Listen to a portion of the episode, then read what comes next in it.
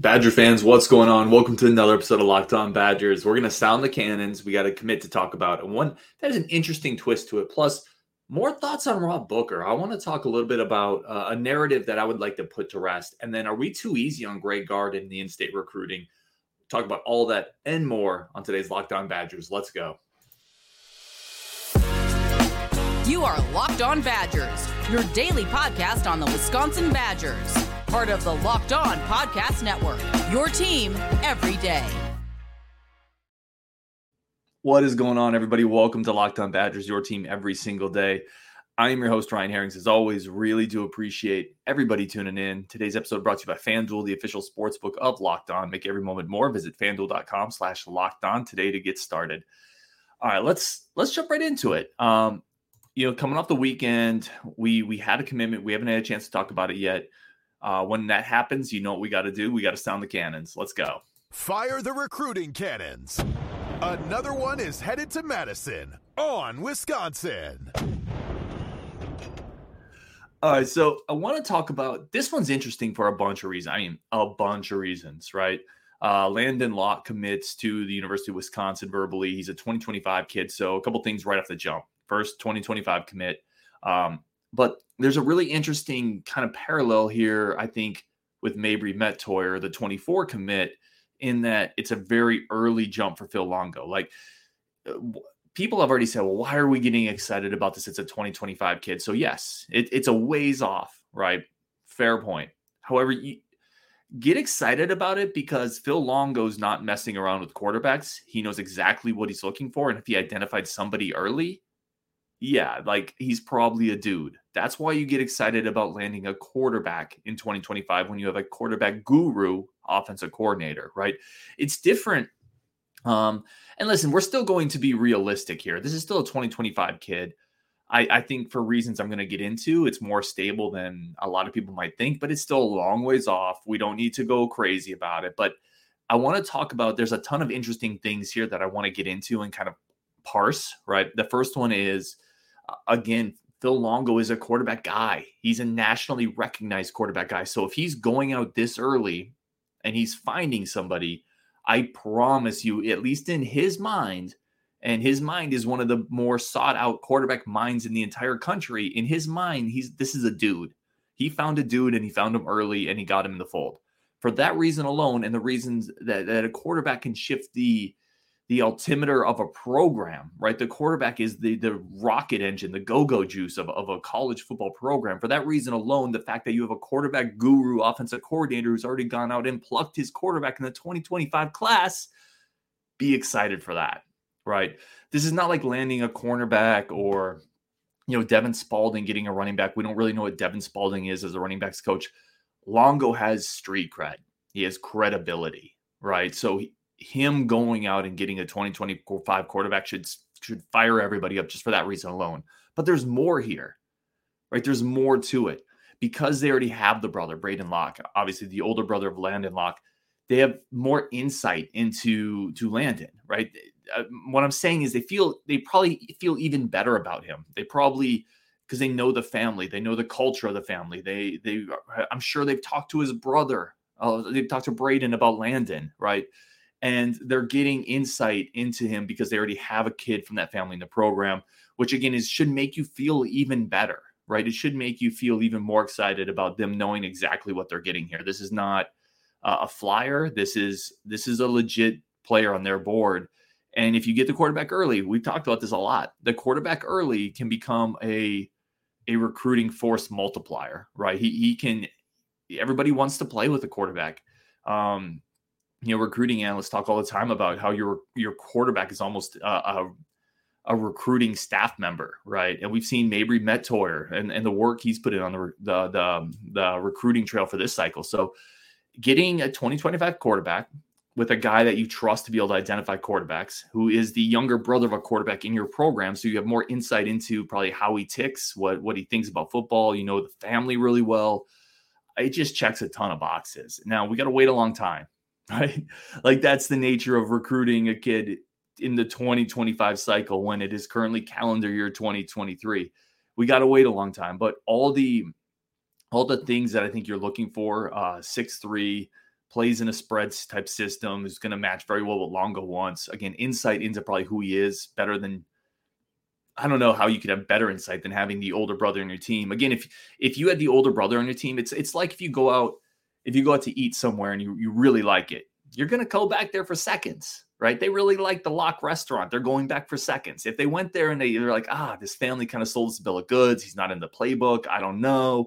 They're not going back to that restaurant for another another serving right? They're going to get another serving of this because I think they really are impressed with the brother, who obviously made huge strides in the spring, uh, master the playbook apparently as well as you could, and they they think that the, the, younger brother who has a bigger frame already than Braden, they think he probably has some of those same IQ and tangible traits. Um, so I'm I'm excited about it. I think it's probably I don't think it's probably getting the the hype that it, it should be, which is a weird thing again to say. I get it because it's it's so far off, but I think they probably landed a difference making type quarterback right here. And those are one of the rarest resources on planet Earth, right? There's like seven in the NFL and what 20 at the college level. There's just not many of those dudes. And I think they think this player, uh, Landyn Locke, has the upside to grow into that. So, yeah, we'll, we'll dig into it more. We'll get Brian Smith on. We'll talk about um, Landyn with Brian Smith and try to get Landyn on the show as well and really dive more and more into this. We have time to break down his game. Um, I didn't want to try to do that on this show because I want to actually dig into it more, see what see what we can figure out, uh, talk to some people close to the program. But I really want to bring up a couple of the key things here that I really like. Uh, Phil Longo knows what he's looking for at for quarterbacks. They know the family and they probably know him better than just about any other recruiting set because they have his older brother on on their team, and he's coming from a system in an area that's going to prepare him for Longo's system. I just think it checks a ton of boxes. I'm excited about it. Um, so that's a big get to me you're kicking you're kicking off that that 25 class much like you kicked off the 24 class with a very early quarterback recruit. You know Mabrey Mettauer was a very early recruit in the 24 class. Now you're getting a Locke as a very early recruit in the 25 class and it really just helps everything come together if you have a quarterback in the fold. So we're gonna take a quick break uh come with one of our friends of the show. We're gonna come back with i there's a narrative around recruiting and it came up again with with rob booker's decommitment that I, I hear a lot of people talk about and they just kind of repeat it and repeat it. And I just disagree with it. Like, I think it's just, I could be on an island though. I've been on an island several times with different thoughts. So, I mean, one of which is I think Badger fans should be grateful for Gary Anderson and the time he spent here. I'm on, I've been on a Muma Muma Island, right, where I haven't been as high on him. I've been on an island in several spots, and maybe I am again on this, but there's a narrative that I think needs to start going away when we talk about recruiting. I'm going to talk about that next in relation to Rob Booker. But first, a quick break for our friends of the show. America's number one sports book, our number one sports book, FanDuel, with baseball going full swing right now. Um, incredible races already setting up, really power teams. The Cincinnati Reds have been incredible this year.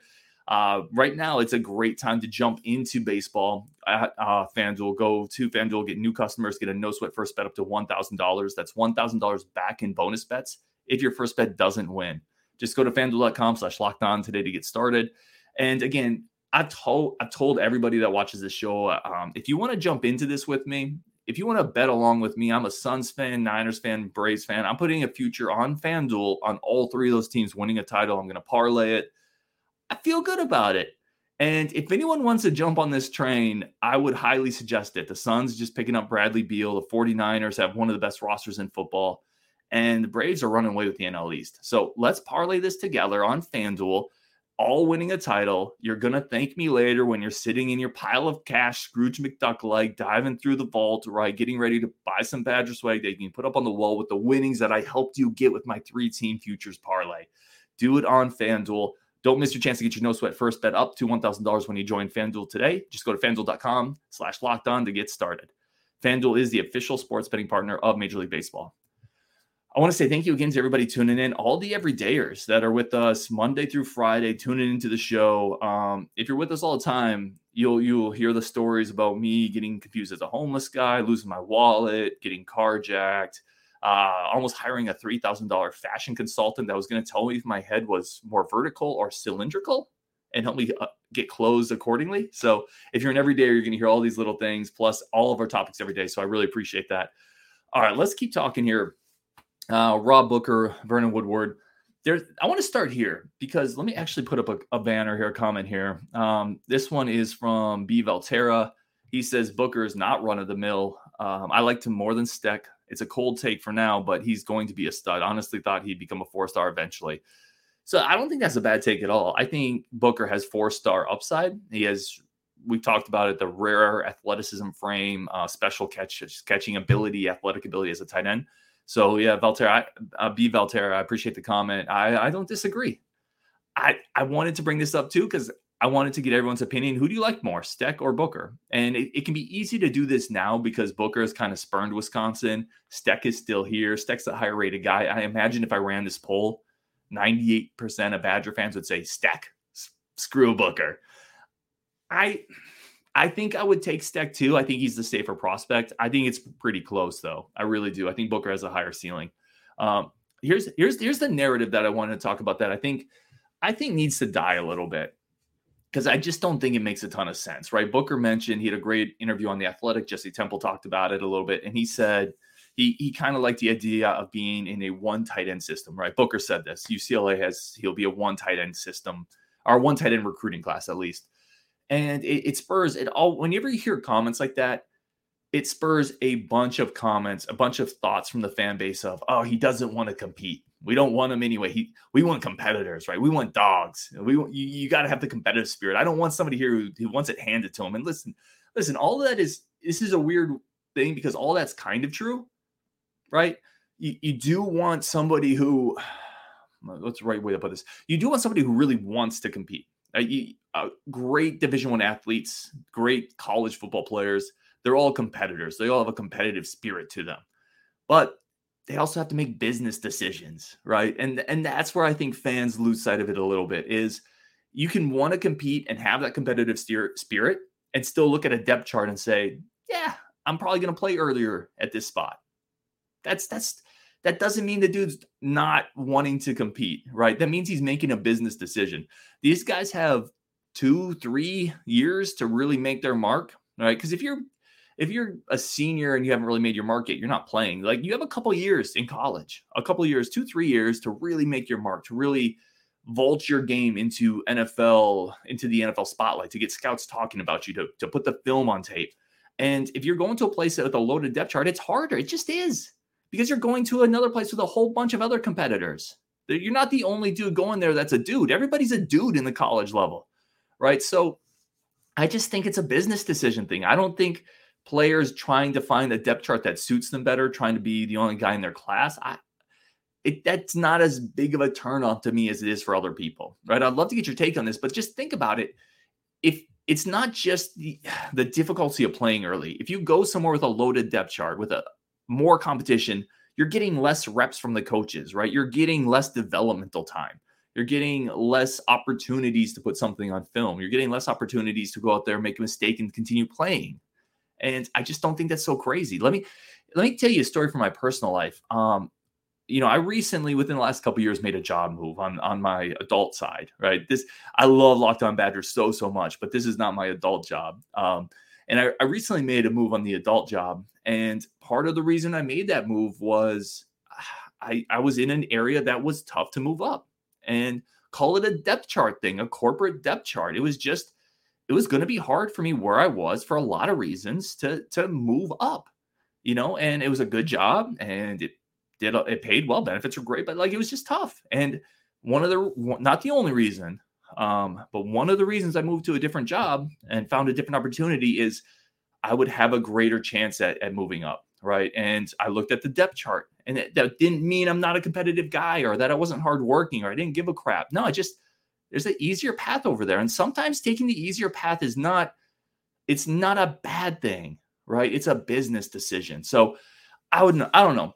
I would love to know what everybody listening thinks about it. Am I on an island on this? Like, again, I, you need to be a competitive player. You need to be a really you need to bring effort. You need to have heart. You need to care and give a crap. All those things are true. I'm not saying I want players who are afraid of competition, but if if a player makes a business decision, that doesn't mean he's also not a competitive guy, right? He's just looking at where the depth chart and where he can get earlier opportunities. Uh, conversely, one of the reasons I was like, man, um, some of these players, some of these defensive linemen going to Penn State and Michigan, you know, if one of them if one of them had said, Hey, I'm going to go to Wisconsin because I have a, a better chance at early playing time, would any Badger fan say, Oh, I don't want a competitor? No, be honest to yourselves. Be honest now. Would any Badger fan say, No, I don't really know? You know, Badger fans would say, No, it makes sense. Yeah, I get it. He wants to go somewhere where he can play early. Yeah, that makes total sense. Check. But when it happens inversely and a Badger recruit decommits and goes somewhere else partially, just not not fully, but a little bit because of competition potentially. Everybody's like, ah, he's not a dog. I'm glad we dodged him. Um, I don't know. I think I think we we kind of don't always look at it honestly, and it's interesting to me. So that's that's my thing on on Booker. I think again, I'm I'm gonna stop talking about because it's not the end of the world. It really isn't the biggest deal. Uh, Grant Steck's a really good tight end. I think they're fine in the class, and Booker is certainly not a make or break prospect for the 2024 class, so it's fine. But I do really want to just put that idea out there. And I'm very curious where everyone else is at. Um, am I on an island with this, or are we kind of at a point, especially with NIL and transfers, where we can kind of put the he just doesn't want to compete thing to bed? I don't know. It's interesting to me. All right, coming up next, we're going to take a quick break for our friends of the show. And then, are we too easy on Greg Gard with the in state recruiting? It, it's been tumbling around in my brain for a while. We had a nice comment about it, or an interesting comment about it that I wanted to discuss. Um, so we're going to get in on that, plus a couple more of your comments and some really interesting things to wrap up the show on today's Locked On Badgers. But first, a quick break for our friends of the show. Welcome back to Locked On Badgers. Really do appreciate everybody tuning in. I want to start here because uh, there's been a lot of recruiting talk recently with Kon Knueppel coming in on a visit. He just left his visit, and this is from um, Mr. Wisco, and he says, "How come some Badger fans are okay when Gard consistently or constantly misses out on Wisconsin kids, but act like the world is ending when Fick doesn't get them. So a lot of interesting layers here. And uh, Mr. Wisco, thank you for the comment. Honestly, I think the the number one reason is it's just expectations for me. And when I when I came to that realization, I was like, wow, it, was just it's just expected that we get football players and it's almost expected that Gard doesn't land the in-state kids. And it's been like that for so long that when it happens it's just more the same right? When we see football players leave the state it was just so rare even just up to a couple years ago that i mean it just never happened with the dudes wisconsin wanted. And now that we've seen a couple leave it's like um the paradigm is shifting right? The orbit of of planet Earth has been altered by 0.3 degrees because it's just such an unusual event that something cataclysmic must have happened, you know, uh, an extinction level event type of, of, of action here. Whereas basketball, Gard is let's let's just call a spade a spade. I've been I've been defensive of Gard in a lot of ways on the show for for a while. I feel like like I, I like a lot of what he does. I think he again I've said it many times. I don't think he should be in the hot seat, but he has done a, a pretty atrocious job of keeping in-state kids home for for a variety of reasons and these are not all players that he hasn't recruited like he's targeted several of these and they just haven't been able to land them so i think it's an expectations thing and and they, it is kind of sad right where we're, we're more frustrated with the football team because we expect more of them in a sense and you know when i was in the navy this is something that would happen a lot is a sailor would get to a boat and he would do really well so you just expect more of him right? You keep giving him more and more stuff because you knew he could get it done. Whereas the sailor who comes on the boat and doesn't do anything, you just kind of don't expect it. So I think it's kind of a lot of that is Gard just hasn't been on land those in-state prospects, and the football team generally has. So that's just what we expect going forward. It, it's really not fair to hold Fick to that high of a standard, and it, it's probably not fair to not expect a higher standard from Greg Gard either. Like he should do a better job of landing in-state talent. Kon Knueppel is a huge chance this cycle like if let's let's flip it around, right? If there was a top 20 five-star in-state football player, right, who whose play style meshed really well with the Badgers, and Wisconsin didn't land him, people would would kind of lose their minds. Like that would be a huge deal. I feel like if Greg Gard doesn't land Kon Knueppel, nobody's going to be that shocked. There's there's going to be a couple eye rolls. Uh, Bo Dragon will will get on a comment, and Bo Dragon will say some stuff, but I think we probably should hold Greg Gard to a higher standard. And I, I don't think I always have, just because it, he just has never been able to do it. It's just kind of felt like at times a foregone conclusion. Whereas, you know, on the football side, it's been so locked in for so long that when they when this this wall has now started to to have some holes punched in it, quite frankly, Um, yeah, it's, it's it, we have made a bigger deal of it. It's a great point, Mr. Wisco. I really do think it's a great point. Let's go here. Uh, Jan Volk. This was an interesting comment. I really like this one. I think that Crowl and Wall will have less playing time because Yalden looks like he has more ways of scoring. As the season rolls on, these three will play equal minutes. Equal minutes uh, with Yalden, Crowl, and Wall. Uh, let me let me talk to your first point first. Um, Yalden has more ways of scoring.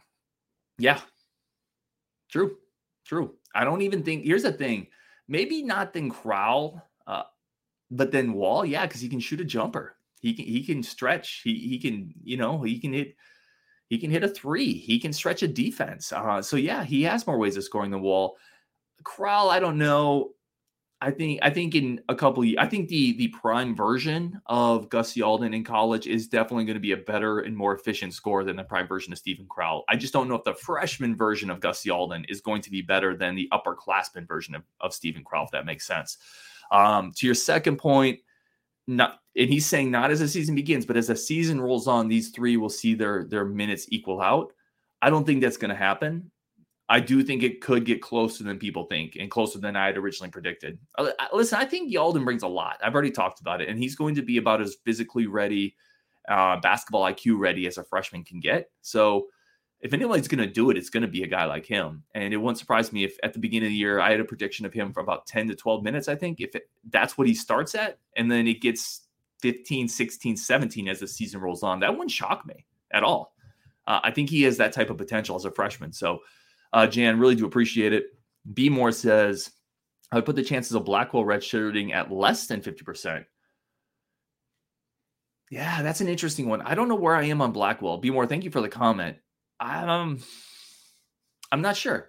Because here's the thing. He Blackwell brings a physicality and a size at the two guard spot that is a little unique on the Badgers roster. And what have I always said about unique? Unique is good. Unique gets you playing time, right? He's six four. He's pretty yoked up for a freshman. He's athletic. He's not an uber athlete. That's why he was a three-star recruit and not like a four or five-star recruit. He's he's not an elite athlete for a two guard, but he's pretty athletic and he's built strongly. Um, bigger frame than Max Klesmit. So unique gets you minutes because unique allows you to do things other players can't do. Now it's going to just come down to how quickly does he acclimate to the to the game at this level. I've said for a long time he's he's a pretty underrated prospect in in this basketball class. He gets overshadowed a lot.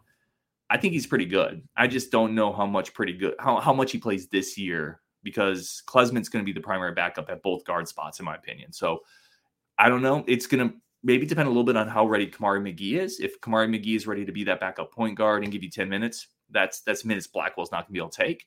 I'm going to be interested in it. I'm very interested to see his game because I think physically he gives you something different. And I think this is a good pickup for Greg Gard. Uh, one more comment here. This is from Michael Rippentrop. No worries about the linebacker says Aaron Witt is coming back. I don't know if that's inside intel. We did see a picture of Aaron Witt without the boot on. He's he's been the the invisible man, but he's been everybody talks about him. Everybody that is everybody's excited to see what he could finally do. And if he's healthy and ready to go, let's go. Fire fire it up because he's a potential game wrecker. And if we can get him healthy and get him on the field, I imagine they would throttle throttle the reps, right? They just go out there on third down and wreak havoc and try to keep him healthy if he is ready to go. But I'm excited if he's healthy, I'm excited to see him. Um, I'm just at the point where I don't know what to expect. And I, I don't know if it's fair to expect. He's missed a lot of time in reps, right? I don't know how fair it is to expect him to be, even when he's full go healthy, to be full go as a football player, right? There's a lot that he's missed in the last couple years, but I would love it. Uh, I think you would make the defense better. All right, we're going to wrap up there. Really do appreciate everybody tuning in on Wisconsin. Uh, thank you so, so much for, for tuning in. Listen to the show as always. Appreciate y'all. Talk tomorrow. Let's go.